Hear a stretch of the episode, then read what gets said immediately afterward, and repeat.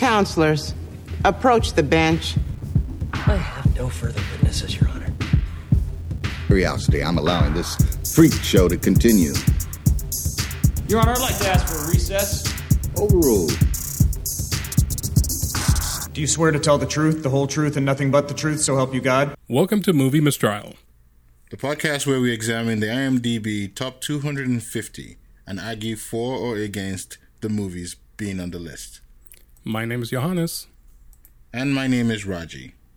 And today we have a guest. Hi, everybody. I am uh, Derek McDuff. How are you doing, Derek? I'm doing well, thank you. Tell us a little bit about yourself. Yeah, so I am a uh, writer and uh, um, a podcaster as well. So I have my own podcast, Underrated, which is um, kind of the opposite of this show, where um, we took a look at movies that are kind of underrated and make arguments for why uh, you should like them and they should be considered um, in the kind of film canon. But yeah, so you know, I've been kind of in the the film. Uh, been film uh, buff for quite some time. Um, you know, I do some freelance stuff with that. Um, but yeah, Great, sounds great. Uh, sounds like you're the perfect match for the show then. Yeah, I, as soon as I saw you guys your show, I was like, okay, I'm, I'm down. I want to be a part of this. Excellent, excellent. Raji, what are we talking about today? Um, we're going to be talking about The Return of the King. Return of the King. Released on December 17th, 2003, starring Elijah Wood, Viggo Mortensen, and Cate Blanchett. The culmination of the Lord of the Rings trilogy. Uh, yes, and we'll talk about the theatrical cut for this one. And we'll have a guest wi- to do it with us today. Correct. Either Raji or I will take a seat back and let the other cross examine the movie with Derek. Derek, are you ready to toss the coin? Yes, yes. Am I flipping it? Are you guys flipping it? I'll, I'll show it to you. So I'll call. I'll call heads. My favorite. Oh, here we go. All right, let's go. Tail. Ah, okay. Then let's start. Who, who do you want to battle against? Um. Well, I'll, I'll go against you. Why not? You're the one who's been communicating with me, I guess, through all this. So let's let's uh, and then uh, Roger, you can be the, the judge, I guess. Uh, yeah, right. I'll, I'll be the moderator. All right. Sounds good. So tails. So I get to decide. Um, I'll argue against this movie. Okay, good. I was in my head. I was like, okay, I've got it. If I if I have to, I'll come up with some stuff about arguing against it. But it's not going to be in earnest. So I'm glad that that's your decision. So okay, cool. It's definitely a very hard film to argue against uh, for the most part. Is it though? Oh, i now I'm curious about what you have to say. Uh, I, I, I'm, I'm really. Cu- I know a couple of things that I would have said if I had to argue against it, but today I'm the moderator, and I'll probably bring it up in the general discussion. So let's see how the conversation goes.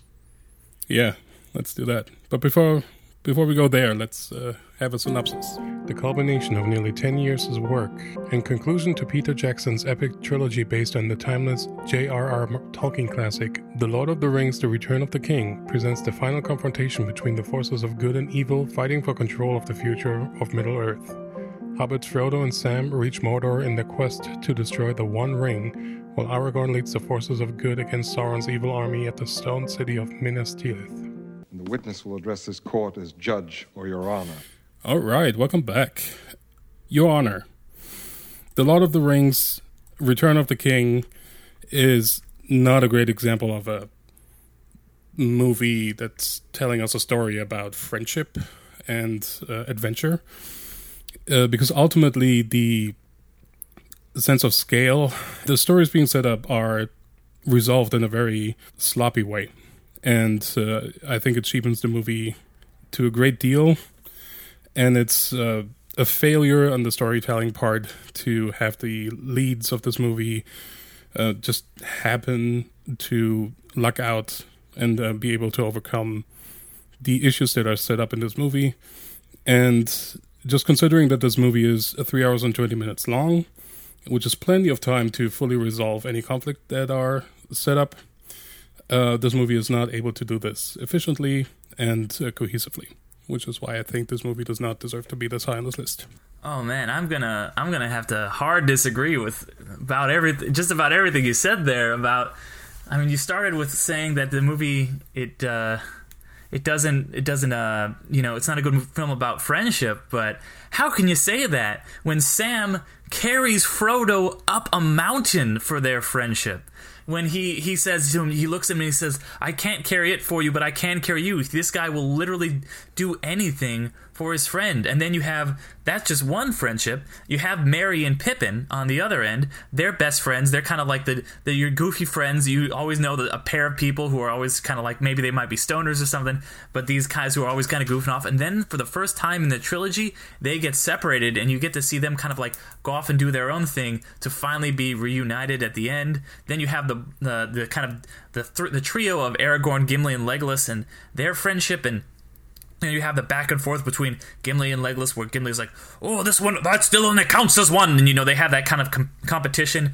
And right at the end, when you know they they realize they're probably about to die, and Gimli, who at the start of the series in the first film, he he's so kind of prejudiced against elves and vice versa. You know, Legolas doesn't think anything of dwarves, and they're about to die next to each other, and you've seen their their friendship grow through these three movies, and at the end he looks at him and he says, I never thought I'd die fighting side by side with an elf. And he says, What about side by side with a friend? And he says, Aye, I could do that. And that that just touches your heart in just the way that just oh my god, that's that's real real deep friendship there that you've got to see build over this and you know this is a long movie. You've got a point there, but it needs that time to give the resolution, not just to this film and to the character arcs in this film, but of the whole three film trilogy. Like this is the culmination of an epic and it does have it needs that time to give you all these different character resolutions and I don't think there's anything neat or convenient. I think it does take its time. I'm glad that we are talking about the theatrical because I think I would have a harder time arguing for the extended edition because the extended edition is over four hours long, and that is too long.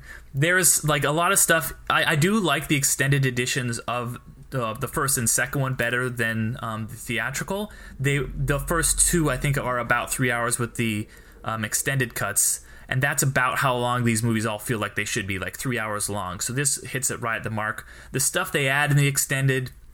It doesn't really add too much to the film. It's kind of just like nice filler. So you, but with that three hours, you do get everything. There is a lot at the end where they are kind of like talking and you, you get all these different resolutions but you it's because you have built an emotional connection to all of these different characters. You want to see what's going to happen to sam and you want to see what happens to frodo. You want to see aragorn finally become king because that's literally the title of the movie return of the king. So you got to see him return to be king. You got to see him reunited with with uh, Eowyn um, sorry not Eowyn um, um, Arwen.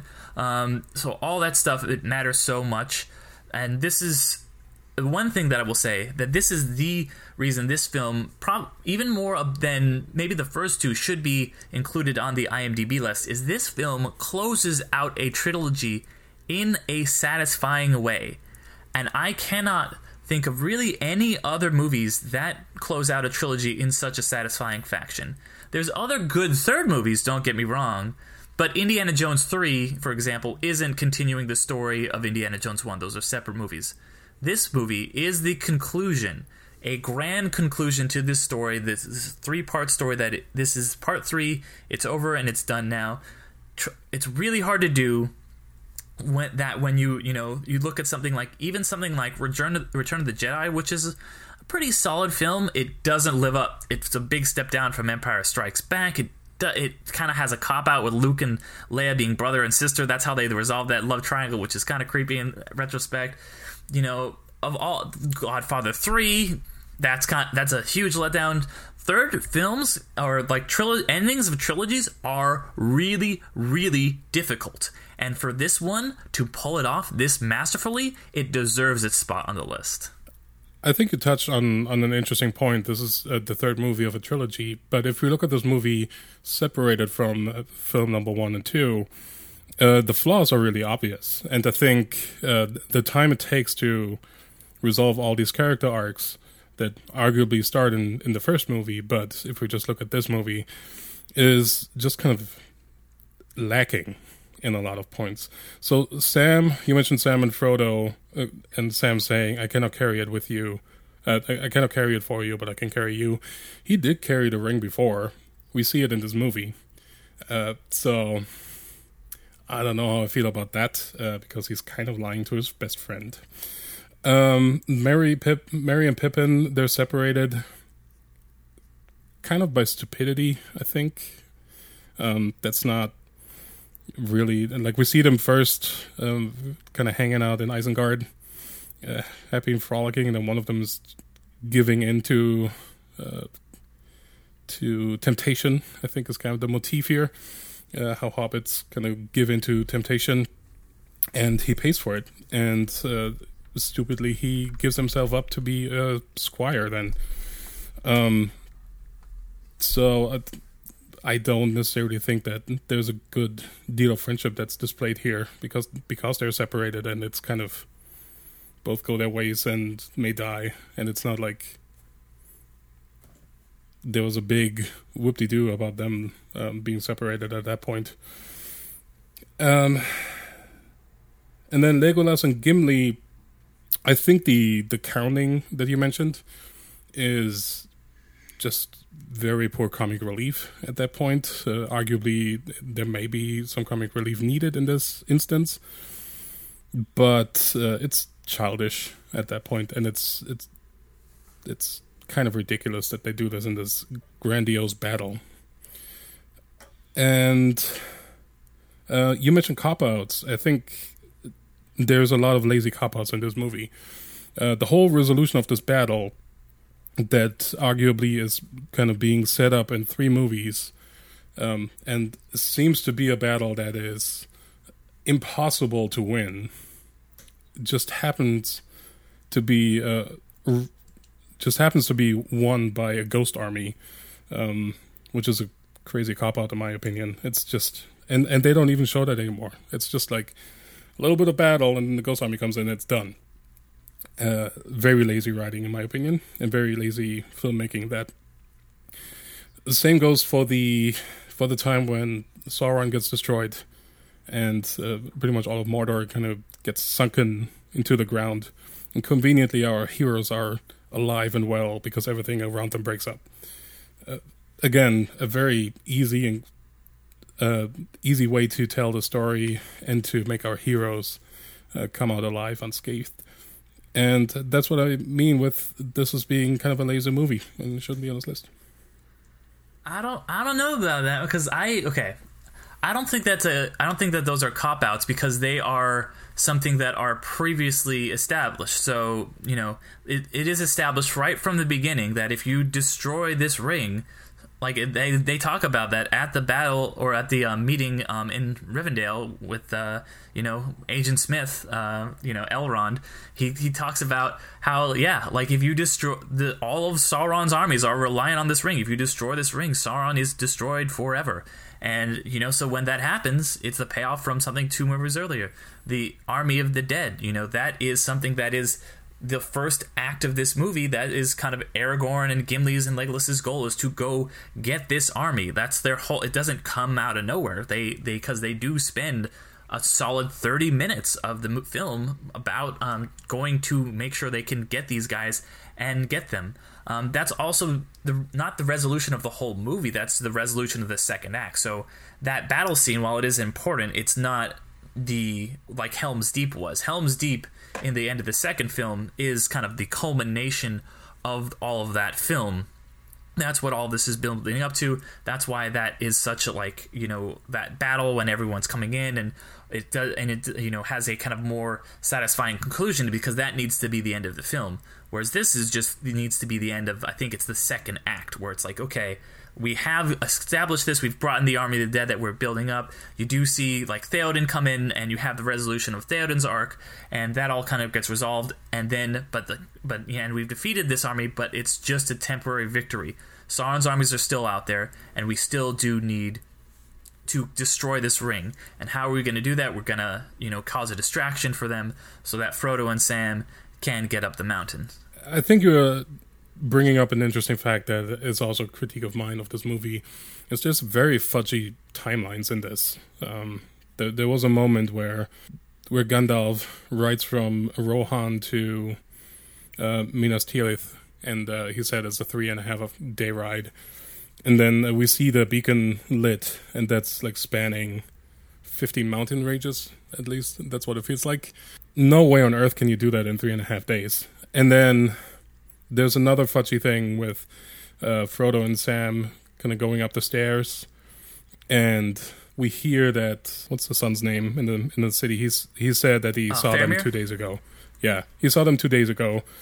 Uh, meanwhile, they're they're already pretty pretty close up uh, up in Mordor, or they're very close to being there. So there's a lot of weird timeline stuff that happens here that just kind of doesn't add up, and uh, again feels very convenient.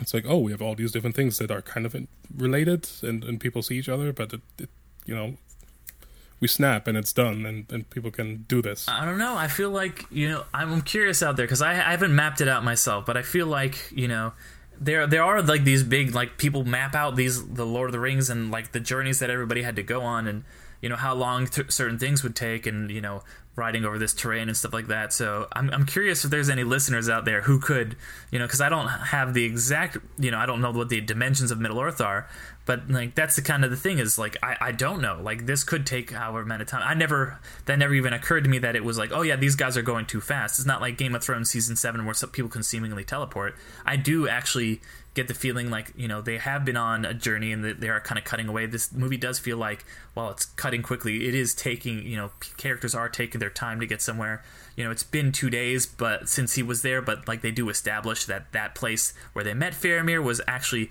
pretty close to Mordor so it makes sense that they could get there in that time especially if they have Gollum who like knows all the different shortcuts and ways to kind of lead them up um, to the mountain and stuff like that or to the Shelob's lair Yeah, I mean, like I said, I think um, it, there is a quality of teleportation in this, uh, especially around Gandalf, uh, kind of going back and forth between locations very quickly. Uh, and sure, uh, you're a wizard, right? So you can do that, I guess. But uh, it, it just feels very convenient and, and easy and sloppy and that.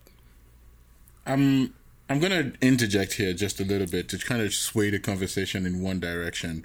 I think one of the the conversations I know you're currently talking about the timelines being distorted, but I want to go back to the original documentation about the the themes of friendship. Um, and I know that Derek mentioned quite a lot about you know this movie is about friends. Um, but I wanted to bring up a couple of points and maybe that can add to the conversation. Um, how do you feel about the themes of friendship and responsibility uh, going against each other.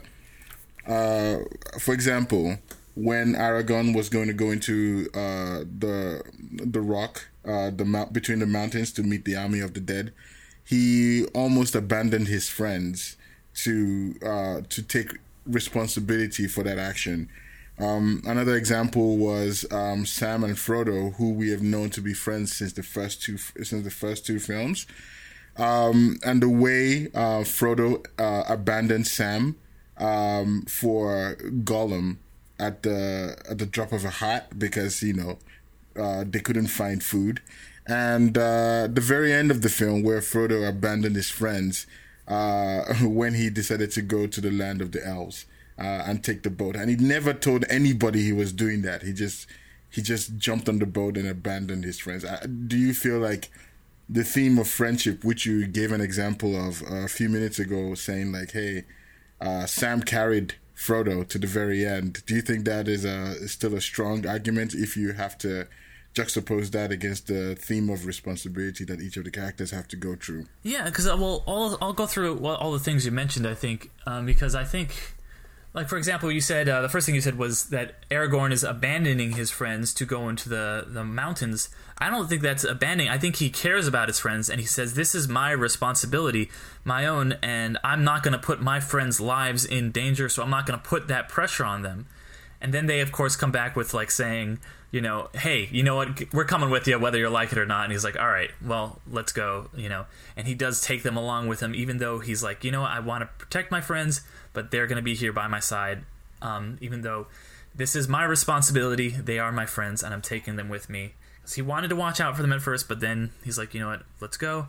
Um, and you you know talking about Frodo abandoning Sam, yeah, that is an example of him being a bad friend. That is something he is being corrupted by the ring. The ring is taking this friendship that Frodo and Sam had and distorting it. And Sam's not feeling those effects really, but Frodo definitely is. and that's why you know he, at the, there is you know that is a low point in their friendship.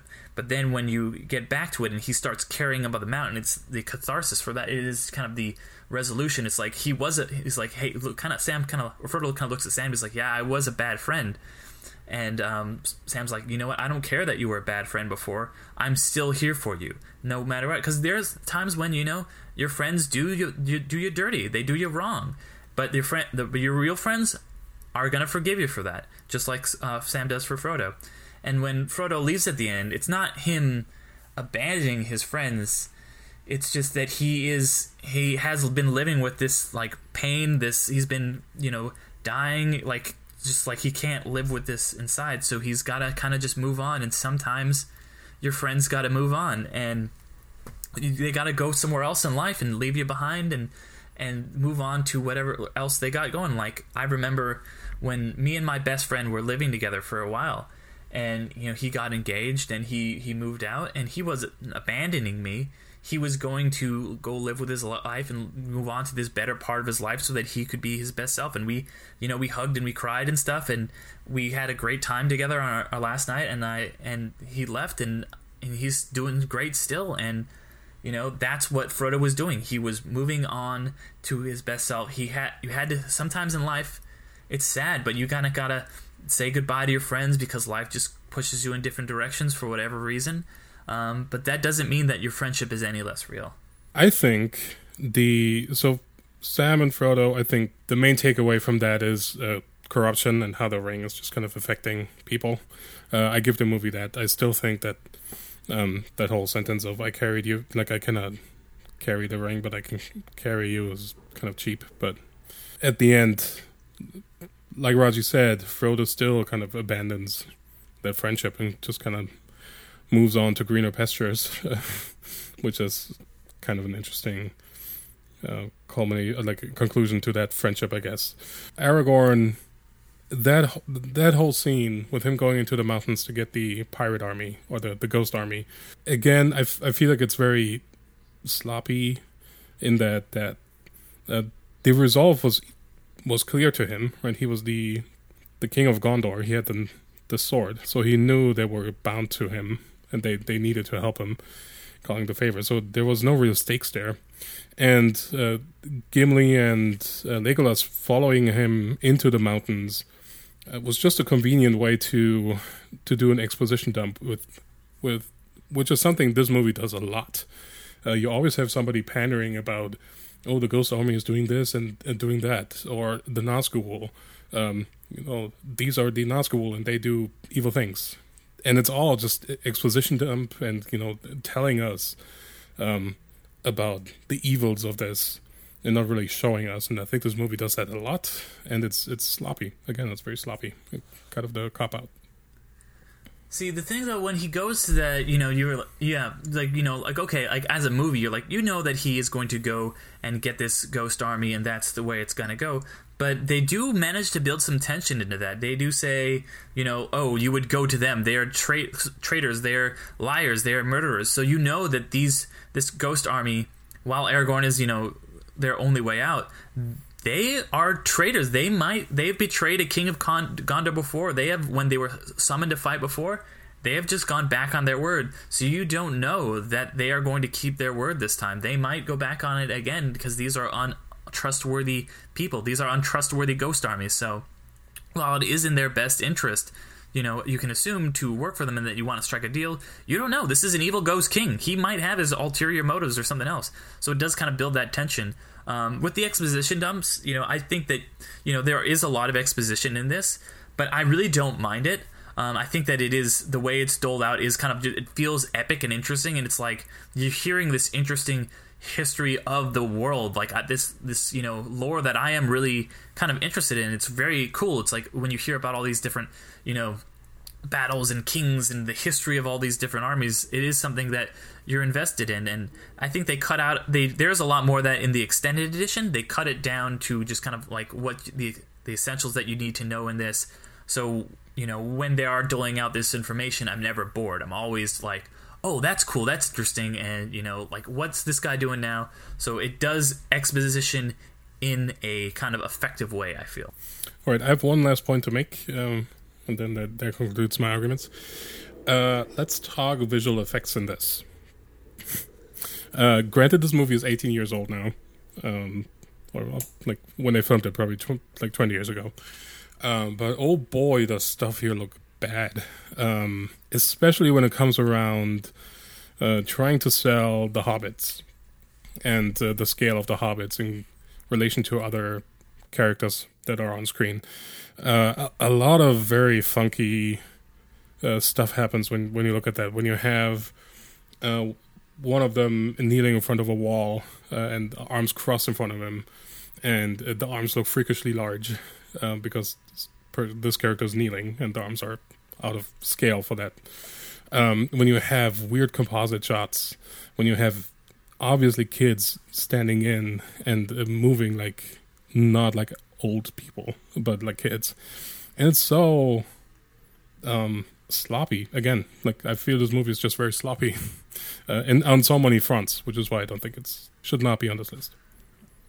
All right, well, respectfully, I, I could not disagree more with everything you just said because uh, this movie, for me, from a special effects standpoint, is incredible. Like, especially when you compare it to something else that came in at the same time.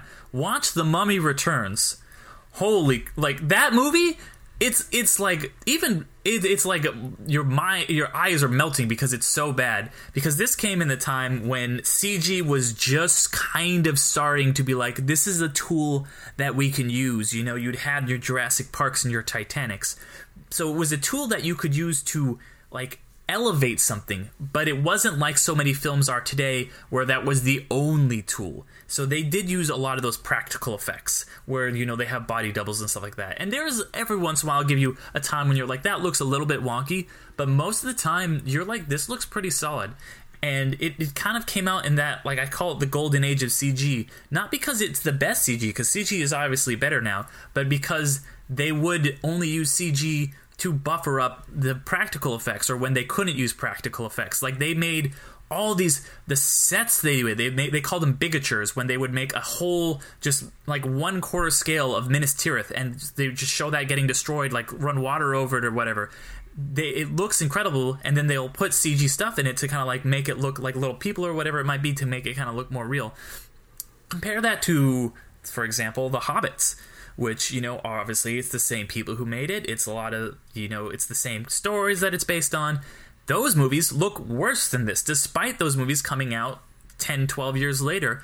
And if you look at, like, for example, the orcs, the orcs in um, The Hobbit, they're all CG, they're all motion captured they're all you know basically what they reserved for Gollum. Pretty much the only character who, by the way, like you can't. How can you say this movie is you know bad special effects when it had Gollum in it, one of the ground, most groundbreaking special effects of all time, to something that's still being you know they still use mocap based on like what they did with Gollum to this day, but they use that for everyone in the Hobbit trilogy. Like every, I think. You, sorry, I think you. I think you see a lot of. Uh, a lot of the wonkiness and the kind of uncanny valley uh, central uh, stuff is around uh, the stuff that's real. Like a lot of the orc uh, masks they did, um, the the Gollum transition from Smeagol to to Gollum. Like there, there was a lot of instances where it was like. Oh, oh that, man, I don't know. That, that, looks pretty rough. I don't know. The the um, Gollum that I felt like the Gollum that you see, or not the Gollum, but the orcs you see like in this looks so much better than the orcs you see in the Hobbit because they are like real. They're you know they have the makeup and that it takes them like twelve hours to put on. You that you know the guy Gothmog, who's the guy with all the you know big deformities and stuff on his face. That looks incredible. It looks so much better than like a CG thing would look. And I think that the practical blended with the CG in this does such a good job and you know you see Gollum's transition from like a real you know person you have real Andy Serkis and you kind of get the makeup and then by the end of it you know like you see him as the Gollum and you know I think that transition is done actually pretty solidly. Uh, like I said, I felt it was very wonky, and my main complaint is mostly around the hobbits and kind of how they fit into the real world and uh, real size human characters in relation to them. There's a lot of weird stuff that happens, and it just looks very odd. It has not aged well, I don't think, and it it took me out of the movie for that reason. It's like, oh, okay, Oh, they really tried to make it work with kids or with kneeling people. I feel like it's aged so much better than anything else at the time. You know, like you, you, like I said, you know, watch watch a Mummy Returns and the Rock in that movie, the CG Rock, or like the CG armies that they have. You know, it just it really does not hold up well to the eye. Whereas this movie, because you you get that blend, I think it does. You're never some sometimes you're like, okay, I think that's CG, but you know, you, you I think that's practical, but you're never quite sure 100 percent of the time, you know, what is and what isn't. Whereas now, like if you're watching a big Marvel movie, you're like, you can be like, okay, yeah, this is all CG, like this is this is what this is. Whereas that you get like you know these grand scale models that you know they just don't make movies like this anymore, and it really is a shame. Well, I think you you kind of cherry pick your bad movies that have bad CG. You also brought up two movies that are uh, from this time that are a lot more successful in, in terms of CG, uh, Titanic and Jurassic Park, and it's not as obvious and they really aged well. Oh man, I don't know. Like this. I think Titanic does. I think those both movies both do a lot of similar things. Um, T- Jurassic Park is a lot less CG and a lot more practical. Um, but like Titanic, you know, while I think that generally holds up. Remember that propeller scene? That looked bad and wa- that CG propeller scene where the guy falls and like hits the propeller. That does that holds up worse than anything in this film, as far as I'm concerned. It's riffed upon in this movie, by the way. What part? And the the propeller scene, like when someone yeah, yeah. What, like, what, where is it? Where, in in, in Minas Tirith, I think. Okay. You you can see somebody tumbling down and then do the same thing. Anywho, uh, th- that's all my arguments I have. Yeah, no, I guess um, yeah, that's that's about it for me. Other than I will just say, you know, like this film, it's just such a display of you know prolific writing, um, great actors all the way. We haven't even touched on how incredible like Ian McKellen and um, just everyone else, all all the actors in this do such a good job. It's really a labor of love from everyone involved. It's incredible that New Line Cinema was like, yeah, you can shoot these three movies back to back to back, and it really changed movies kind of the way we watch them today. So it if anything else, it should be on the list just because of the impact that it made. It's like now everything needs to be kind of a trilogy. Um, everything needs to kind of have like a story over more than one movie. For better, for worse, it has like impacted the film industry. And you know, I do like a, a series that ends. You know, so many things nowadays don't end, and this is like, hey, this is a solid ending to a film franchise. You know, even like stuff like The Dark Knight Rises gets picked apart because it's hard like I said before and I'll just reiterate it again it's hard to end film franchises because endings are tough and this does that in spades Well, endings are tough, but we'll end this uh, session right now. Your Honor, I'd like to ask for a recess. All right, let's let's talk about this movie kind of outside of the scope of a discussion. Just gonna Yeah, talk yeah. about it. Yeah, well, I I think it was interesting to hear everybody's uh, uh, conversations about this film. Um, but there's one thing that uh, that kept coming up. You know, endings are, th- are tough, but this movie ending was uh, long and never ending. I, I I I'm surprised it didn't come up in the conversation. This movie frustrated me because I, I the movie could have ended at any point. It could have ended where Aragorn said nobody kneels to you and he you know he says he says like when the when um, you kneel to no one when frodo and his friends were about to kneel um, and the movie could have ended there and it would have been a great shot great stop to point to end. Then we get to see them go back home. We get to see them uh, get married. We get to see them live in the house. We get to see frodo leave. And I I felt like it was a little bit indulgent from the director to have a lot of those ending scenes. Like, um, I feel like given the success of the two films, the studio was like, well, you can do whatever the hell you want. And I think that was the beginning of all the problems you were going to have with The Hobbit. Because at that point, Peter Jackson had too much power and he could do no wrong. And we got The Hobbit after that. I feel like the endings were overindulgent and, uh, I feel like they could have ended it at a at a it could have been a little bit more concise. no and then you know that we're out of the, the argument here I, I you do have a point Um, the, the endings do go on a while. Um, I mean, I like it personally. Um, I don't know how effective they are as like a, just a film for general audiences, but I'm kind of the person who's just like, if I'm liking something and it's like we're gonna give you some more, I'm like, yeah, cool. I do want to kind of know like what happened to everybody. You know, I'm the person who will go home and like Wikipedia, like, well, I didn't get an ending for Legolas and Gimli. What happened to them? You know, so I'm I, it does indulge me in that kind of aspect.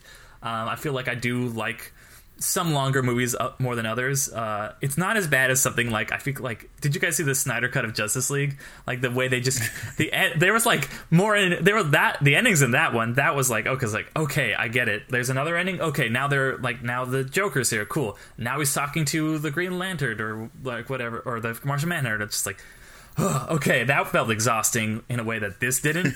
you know what I mean? Because um, I was just um, really invested in all these storylines. Um, but I can see why people think it's a little bit long, and that was actually going to be one of my arguments if I had to argue against it.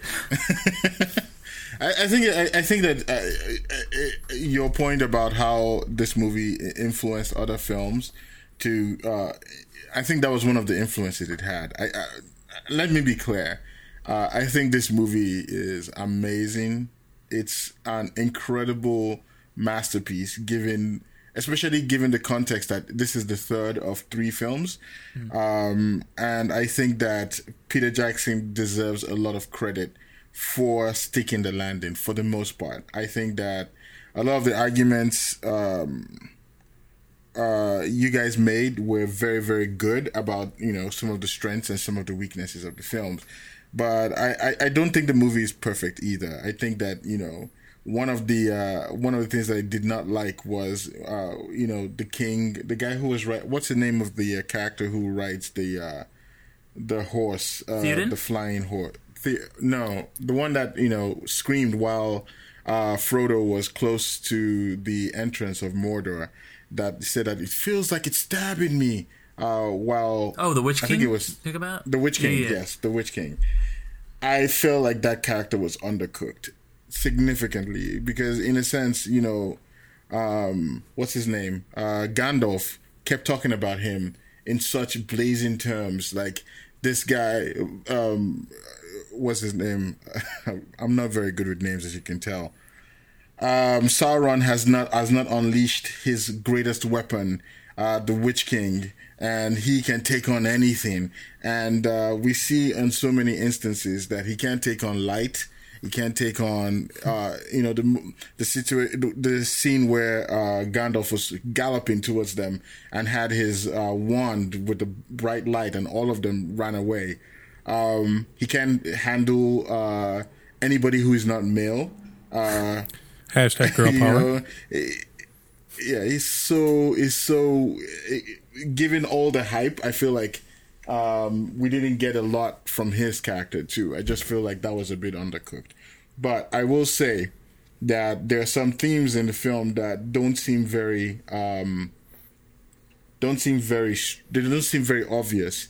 Like the scene where Frodo was trying to kill um, Gollum and had his uh, hand on his throat, and he never got, uh, got to do it and if you juxtapose that against the very beginning of the film where he killed his cousin for the ring, you kind of know where the breaking point is for anybody who has the ring. Yeah, I, I think you bring up a good point with, with that scene, with how it's mirrored and how the the music is mirrored there too. You have that heartbeat kind of pumping and getting faster and faster and faster, but Frodo is able to resist. Yeah. Well, then that it calls back to like the you know the that scene that Frodo has with Gandalf in the first one when he says something about like oh it's a pity that Bilbo didn't kill him because it does you know kind of like Bilbo had a chance to kill him with that same sword you know back in the Hobbit days and and Gandalf says like it's pity that you know it stayed for, on his hand that like and he's like by the end of this there will be you know uh, something that like in the end like he will have a big part to play whether for good or evil and you see at the end because Frodo and Bilbo spared his life he ends up being the one who like falls over and destroys the ring. Like if he doesn't destroy the ring, then Frodo keeps the ring and Sauron gets it and and they lose. So because he bites off his finger and falls over the cliff and melts with the ring, you know, it's actually you know Frodo and Bilbo's pity not murdering him. That the fact that they were able to not give him wholly into this temptation like Smeagol did shows that you know, kind of like pity and redemption are can be things that like even if it seems bad at the time, have these ripples that just you can't even possibly imagine. So yeah, I totally, I, I can, I agree. Uh, I think that you bringing up that point is quite interesting. Uh, I think that I never thought about that particular aspect from that perspective. Um, so it's, it's it's interesting that even in even in that criticism that I have, Peter Jackson was able to give us a solution. Uh, the fact that because he didn't kill him, he was the one who eventually gets the ring down and he dies with what he loves.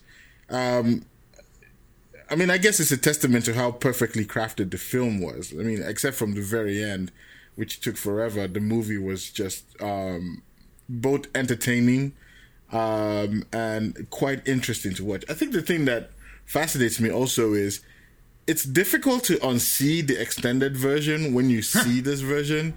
Yeah. Um, um, I I was to- because I watched it with my wife. Uh, we so my wife is a big fan of the Lord of the Rings, um, and we got to watch. Um, we watched the extended versions a few months ago, uh, and we got to watch this version again. Um, and it was very interesting because I kept going through scenes, going like the beginning of the film when they the gallop into uh, Sauron's uh, lair after the hobbits were drinking and eating the food and you know celebrating uh, the downfall. It was a funny scene to watch, but a lot of the uh, context for where the Palantir came from. You know, you know, Sauron it, came from uh, the water, and the conversation they had with Sauron. Um, all of that was removed, and I kept watching the film, going, "Oh man, something is missing." it's like I feel like Right. I'm, I missed something here. Yeah, you're Um, watching. You're like, where? Like, there, where's all the scenes? Like, it just feels incomplete, you know. But it's Yeah. yeah. like, I know exactly what you mean because I had the same experience because I've watched the extended so many times, and I was like, oh yeah, there's the Army of the Dead doesn't chase them out, you know. Like, you know, there's not that se- whole. There's like whole big chunks that are like there's an hour, you know, there's just missing that I feel like should be there. I was, you know, Yeah, but but, But- but but that's kind of what I meant with like it's very convenient in this cut because it's like he he shows up. They have an exposition about the army of the dead. He shows the, the sword, and then they show up and save the day.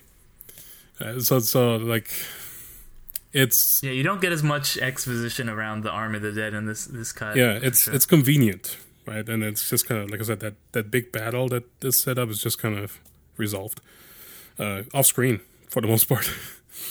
I, I totally agree with you on, on that Army of the Dead. I think it's one of the uh, weakest parts of the film, um, and I don't think I think it's too convenient. Uh, like you said, it's too convenient how everything. He just goes in. Hey, I have the sword now. You guys gotta listen if you wanna die, really die, you know. And uh, next thing you know, they just come and they just get rid of the whole um, army coming in from that side of the from the coast.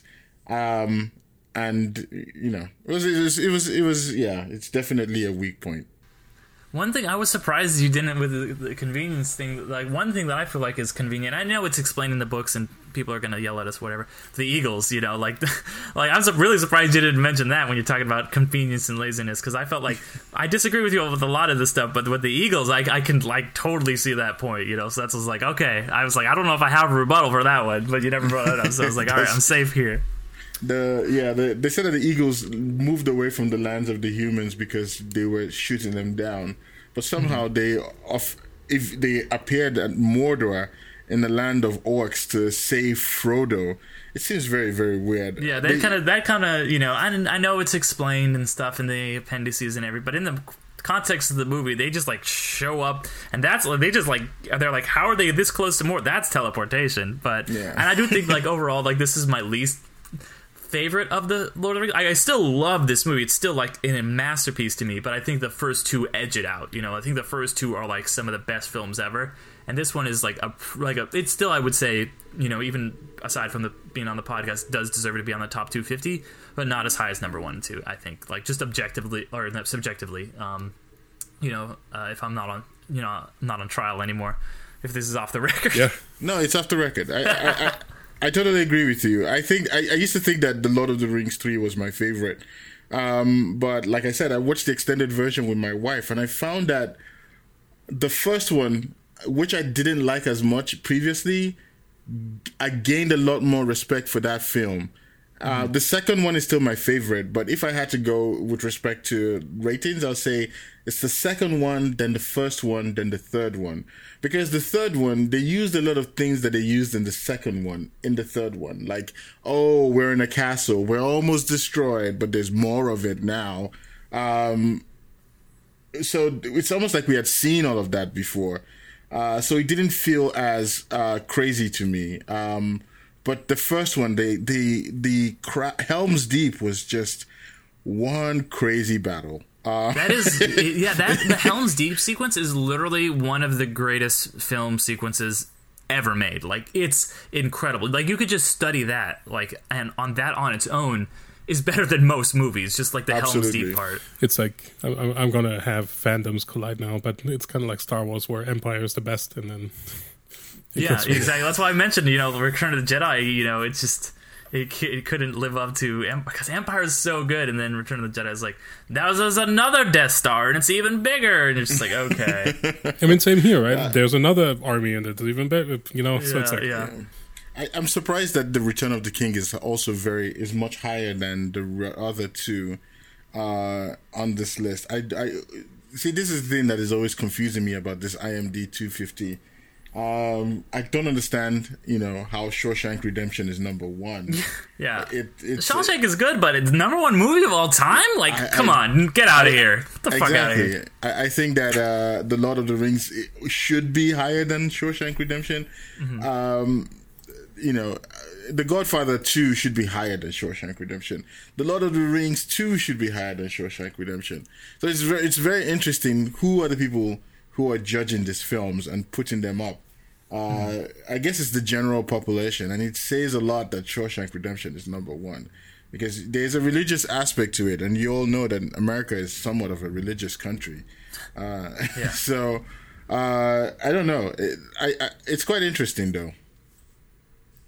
Yeah, and I, I, I think I get why it's number. This one is the highest of the three Lord of the Rings because you know I think of all this stuff I was saying about like it and manages to end it well, and I think people are like satisfied, like be like okay, like when you get a conclusion, you're like that made me feel good. Like there is this catharsis with an ending, whereas like you know with the one and two ending on the cliffhangers, I can see why people are like okay, but I need more. And this is like okay, good. You're you're not expecting any more. Um, I think it's also why Endgame, like Endgame, I don't think is the best Marvel movie, but I think that it's the fact that it wraps up all these movies in such an effective manner is insane. Like all these different film franchises and the Avengers and Thor and Captain America and Iron Man all get these satisfying conclusions.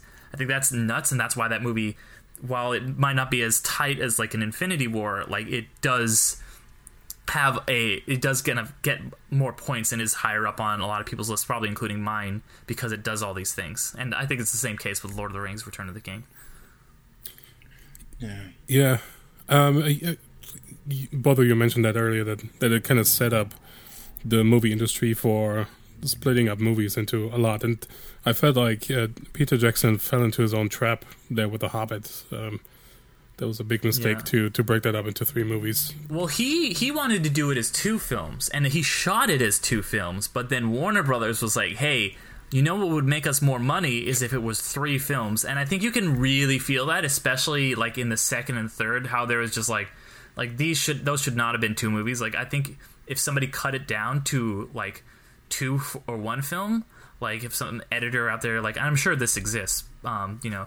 But like, I think it would be a much tighter, much more like because that all that stuff at the end of the second one where they were like running from the gold and like they're it's like becomes like a zany madcap thing where they're, they're, they're like ah get away from Smaug and it's just like that is all borderline unwatchable to me. And so I, I think it's you know yeah, studios just being like, how can we make as much money? Like you see Pirates two and three, they're like, okay, we're gonna retroactively make the Pirates of the Caribbean movies a trilogy, so you have two and three, which are just basically one long movie. But they're like, just kidding, we just want to make more movies. So then that it's like weird because it's like one and then two and three together, and then four and then five. So it's like that whole series just seems so weird because like of the re- knee jerk reaction to this kind of film.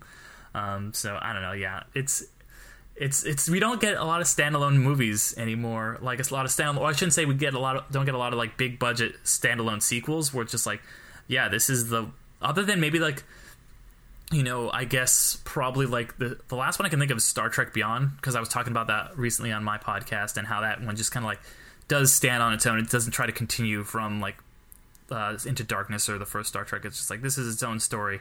Now everything kind of needs to be all one continuing story. So I think it's that Lord of the Rings and the MCU just kind of like everything needs to tie together, which I appreciate, but it doesn't need to be every movie. Yeah, and I think that we had this trend of movies that uh, split the finale in two, like Harry Potter Mhm. did it. Um, Yeah. and and there's a couple movies The, that did the Hunger Games. The Hun- Like, oh, all the yeah. all the ones that based on teen books, Harry Potter, Hunger Games. yeah, it's like milk it, milk it, milk it even further, and I think Mm-hmm. that's kind of the influence that uh, this had. And uh, yeah, uh, the Hobbits. I think there's like two big fan edit versions out there that you can download and and Mm-hmm. watch. Um, I think you should. Uh, I think Peter Jackson should ret- release the Hobbit retracted e- edition. Right? Yeah. Enough with the extended cuts, retracted cuts. That's the new trend. um, I I couldn't. I think that you mentioned uh, the Hobbit while you were having the discussion about the movies, and you mentioned that uh, the CGI in the Hobbit were horrible. Yeah. Um, and I, and I think that that is one of the reasons why the movie doesn't sit well with me. Because the original trilogy, you the makeup. I know, I know that the makeup and all of that stuff caused was a production nightmare. You had to sit down for hours every day doing all of that. Um, but then you have the total extreme where the movie doesn't feel based in reality. The characters feel like they're floating um, on the scene and they don't feel like they're in place. And uh, you don't get a very, very. Um, uh, it doesn't feel like it's based in reality. I mean, what it's a fantasy film, of course, but it doesn't feel grounded. It doesn't feel grounded like the Lord of the Rings felt grounded. Um, and I think that they took a lot of things. But this is not a the Hobbit uh, criticism. Um, I didn't. I never finished the trilogy. I only watched the first two, and I was like, I think I'm done. Uh, Watch just like the first 10 minutes of the third film, right? Bec- Because the fir- beginning of that is like what should have been the end of the second film. And then it's weird because like you have the, it's like almost like a prologue, but it's just the ending for the for the second one. And then as soon as like they kill Smaug and he attacks the city, and then he, it's just like the title of the movie comes up, and you're like, okay, whatever. That's that's all you need. just watch until the, the desolation of Smaug appears on the screen. That's all you need. All right. I'll, I'll, I'll probably. I'll, I'll, my wife, my wife watches a lot of this uh, fantasy films. Um, but I will say that just as the Lord of the Rings echoed, uh, brought in a, a, a film that can a, a series that ends. The Marvel, the Marvel series is a is a is an octopus that never ends now. Yeah. And, and I think that uh, it's quite interesting to see the influence of the Lord of the Rings on the Marvel series because Mhm. They had cliffhangers on every single film except the last one. Um, and they're basically doing the same thing with the Marvel films now. So uh, the Lord of the Rings definitely had a big influence on the structure of some of these films. Yeah, I think the the the the fault in, in air quotes uh, of the MCU is just oversaturation at this point. It's just too much of the same, in my opinion. Yeah. Um, and that's why I was kind of like, it was nice last year when there wasn't really any MCU stuff because as much as like I'm like a Marvel shill, like, and I love all that stuff, I'm like, okay, it's good to have a little break, like where I'm not having to think about like, oh my god, what's gonna happen in Black Widow and how's that gonna affect like Captain Falcon or Captain America and the Winter Soldier and all this. Like, it's just like nice to be like, okay, we can take a breather. Yeah, you know. yeah, definitely. The the thing that seemingly the MCU did set up is the whole end credit scene thing, and Yeah. I might be wrong. So, but that's that's I mean, it- it was around before, but it was like usually it would just kind of be like a little joke or something. It wasn't like as prevalent as it is now. Like now, that's like a thing. Yeah. And you know, like you know, before it was like, oh, Ferris Bueller just tells you to go home, and now it's just like, oh man, stick around to the end credits because this character is going to show up and it's going to have implications for this movie. You know, so I think that's just genius on Kevin Feige's part. Um, Definitely. All right. Well, I'm not, I'm not entirely sure I have much more to say about the Lord of the Rings. Um, when I probably have when, too uh, much more, so I, I need to stop at some point. Uh, it will be interesting to see when we get to the first Marvel films, and maybe we can have the rant about Marvel films. Um, is there any But like Marvel you- on the list? I'm not entirely sure. I think that the next film on the what's the next film on the list? Is it the Quentin Tarantino film? Yes, Pulp Fiction. Oh man, I love that film. It's a good Uh, one. I hope That's a I good one. I prefer Reservoir for Dogs, but that's a, still a solid movie.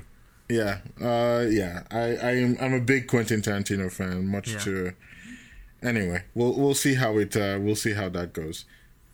Yeah, no Marvel film in the top 50. So we'll be spared from Marvel. There's got to be one. There's got to be one in the top 250 though at some point. Yeah, eventually, I would think. Yeah. But um, but it's surprising that we got a DC film, and I think that the DC, the Dark Knight movie. Oh, I was uh, like, I was thinking like a DC, like like what the current DC films. I was like, what? And I was like, oh, The Dark Knight. That makes sense. Every film bro loves The Dark Knight. Yeah, but I think mostly it's because of Heath Ledger. I mean, we've had this discussion, right? Um, Heath Ledger is the reason why that movie is even in the top uh, top ten. Uh, because if you remove Heath Ledger from the film, the movie doesn't it is not as strong. Yeah. Uh, but anyway, that's that's a totally different topic too. Yep. Yeah. Uh, Hot I'm- take: I like Batman Begins actually the best of Nolan's Batman films. I know that's I- that's an unpopular opinion, but I love Batman Begins. I think that uh, previously it was the Dark Knight for me, but after watching it again, uh, the the Batman Begins is what I think that's the most coherent of all his stories, and I think it's the one that gives Batman the strongest showing. Every other one, Yeah. Batman is a side character in the film. Yeah. Cool. Well, Derek, thanks so much for joining us today. Thank you for having me. This has been really fun. Yeah, Thank you so much. great. Where can people find you? Let's start there. So yeah, you get uh, you can find me. You know, like I'd mentioned at the top, I've got the podcast underrated. Um, so you can find that where, however you're listening to this podcast, it'll be there because we're on all the podcasting um, apps, and we're also on YouTube. Um, you can also follow us. Um, the, me and my friends are the Undercast Company, so follow us on Instagram or Facebook, Undercast Company, Undercast Co at Twitter, or if you just want to follow me and you know more of my film writing and stuff like that, um, just follow. You can check me out on Medium or um, on Instagram at uh, Derek's Photos with a underscore between Derek and Photos. So yeah, Cool. Raji, where can people find us?